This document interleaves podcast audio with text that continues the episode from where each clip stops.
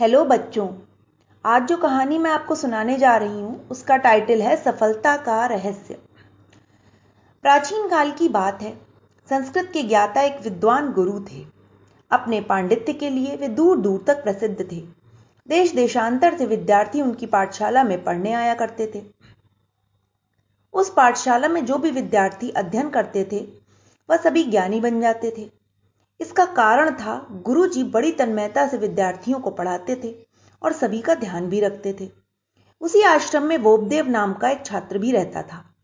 उसके माता पिता ने सोचा था कि वह आश्रम में रहकर विद्वान बनेगा, गुरु के पास रहकर सदाचारी बनेगा, परंतु वोपदेव का मन पढ़ाई में नहीं लगता था।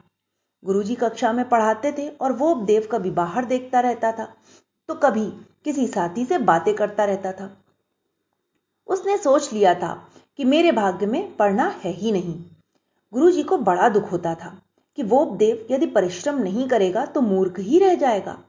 उन्होंने वोप देव को कई बार समझाया कि बेटा, मनुष्य का भाग वैसा ही बन जाता है जैसा वह कार्य करता है। विद्यार्थी जीवन जीवन का स्वर्ण काल होता है। तुम इस समय जितना श्रम करोगे, उतने ही विद्वान बनोगे। परंतु वोप देव की समझ में गुरु की बातें नहीं आती थीं। उसे तो काम से जी चुराने की आदत सी पड़ गई थी। खाली दिमाग शैतान का भी घर होता है। वो देव दिन, रात तरह तरह की शरारतें किया करता था। एक दिन वो देव ने किसी हिरणी के नए पैदा हुए बच्चे को छिपा दिया। हिरणी बेचारी चारों ओर परेशान होकर बच्चे को खोज रही थी। व्याकुल हो रही थी। खोज करने पर बच्चा आखिर एक कुटीर के अंदर बंद मिला। पता लगा कि सारी शरारत वोबदेव की है। गुरु जी के पास ये सारी बातें पहुँची। उन्हें बड़ा क्रोध आया कि वो देव एक तो पढ़ता लिखता नहीं है, दूसरे वह प्राणियों को सताना भी सीख गया है। सारे दिन गलत कार्य करता है। उन्होंने वो देव को खूब डांटा और तुरंत आश्रम से निकल जाने को कहा। गुरु की डांट खाकर वो देव को बड़ी ग्लानी हुई। वह खिन्न मन से आश्रम से बाहर निकल गया। वह सोच रहा था कि क्या करूँ, कहाँ जाऊँ गुरु तो मुझसे रुष्ट हैं। इतने क्रुद्ध तो वे कभी नहीं हुए थे। उसके मन में आया कि जाकर गुरु जी से क्षमा मांगे और कहे कि अब मैं परिश्रम पूर्वक पढ़ूँगा। पर दूसरे ही क्षण वह सोचने लगा कि पढ़ाई तो कठिन है, पढ़ना लिखना मेरे वश की बात नहीं। और अब तो मैं पिछड़ भी बहुत गया हूँ, सभी आगे बढ़ गए हैं और मुझे मूर्ख कहकर चिढ़ाते रहते हैं। विचारों में मग्न वो देव चला जा रहा था। सहसा उसे प्यास लगी। बरगद के वृक्ष के नीचे एक कुएँ पर अनेक स्त्रियाँ पानी भर रही थीं। वो देव उनके पास पहुँचा और थोड़ा पानी मांगा। पानी पीकर उसने देखा कि कुएँ की जगत पर कई गोल गोल गड्ढे हैं। गड्ढे किस प्रकार हो गए, यह वह समझ ना पाया।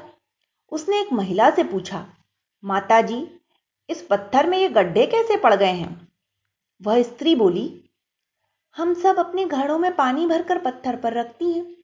बार बार पत्थर पर घड़ा रखने से मिट्टी का घिसाव पत्थर पर पड़ता है और कठोर पत्थर में भी गड्ढा पड़ जाता है। इस बात से वो देव के मन पर बहुत प्रभाव पड़ा। वह कुछ देर वहीं खड़ा खड़ा सोचता रहा। उस स्त्री ने पूछा, बेटे, तुम बड़े उदास दिख रहे हो, क्या बात है? यहाँ साँझ के झुटपुट में इस तरह अकेले क्यों खड़े हो? कहाँ जाना है तुम्हें? उस नारी की स्नेह सिक्त वाणी सुनकर वो देव की आँखें भर आईं। उसने सारी कथा कह सुनाई। किस प्रकार गुरु जी के आश्रम से वह निकाल दिया गया है? सारी बात ध्यान से सुनकर महिला ने समझाया, मुन्ने, संसार में ऐसा कोई कार्य नहीं जो निरंतर अभ्यास और लगन से पूरा नहीं होता। इस मिट्टी के घड़े को ही देखो। कहाँ मिट्टी और कहाँ पत्थर? दोनों की तुलना ही क्या है? पर निरंतर अभ्यास से मिट्टी पत्थर में भी गड्ढे बना देती है। तुम भी इसी प्रकार यदि निरंतर मन लगाकर पढ़ो तो विद्वान बन सकते हो। पर मेरे साथी भी मेरा मज़ाक बनाते हैं, मुझे चिढ़ाते हैं। वो देव बोला, चिढ़ाएँगे नहीं, वे तो पढ़ लिख कर कितना सीख गए हैं। तुमने जीवन के तीन वर्ष यूँ ही व्यर्थ कमाए। समय बहुत कीमती होता है, जो उसे व्यर्थ करता है, वह स्वयं भी बर्बाद हो जाता है।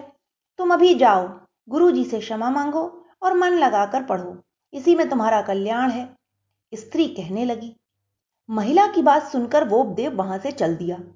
रास्ते भर वह सोचता रहा कि पत्थर तो बड़ा कठोर होता है, पर घड़ा उसमें भी गड्ढे बना देता है। साथ ही कहते हैं कि मेरी बुद्धि पत्थर जैसी है।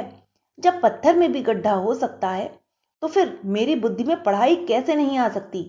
माताजी कहती थी रोज रोज के अभ्यास से घड़ा पत्थर में भी गड्ढा डाल देता है। मैं भी मन लगाकर पढ़ूँगा।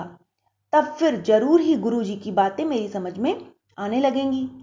अब तक तो मैं इसलिए पिछड़ रहा था क्योंकि पढ़ाई में मन नहीं लगता था। इसलिए पढ़ाई मुझे कठिन लगती थी। अब मैं सच्चे मन से पढ़ूँगा। तब आखिर कब तक मेरी समझ में बातें नहीं आएँगी। सोचते सोचते वो उपदेव पाठशाला में आया। वह गुरु जी के चरणों में गिर पड़ा। रूंधे हुए कंठ से बोला, गुरुदेव, मुझ अज्ञानी को क्षमा कीजिए। आपकी बात ना मानकर मैंने समय बेकार किया। अब मैं मन लगाकर पढ़ूँगा। उसकी बात सुनकर गुरुजी ने प्रसन्नता से उसे गले लगा लिया। वो देव ने फिर पूछा, गुरुजी, मिट्टी का घड़ा पत्थर में गड्ढा कर देता है। क्या मैं भी रोज रोज पढ़कर विद्वान बन सकता हूँ? हाँ हाँ क्यों नहीं बन सकते, वत्स? प्रतिदिन मन लगाकर जो काम करते हैं, उसमें ज़रूर सफलता मिलती है।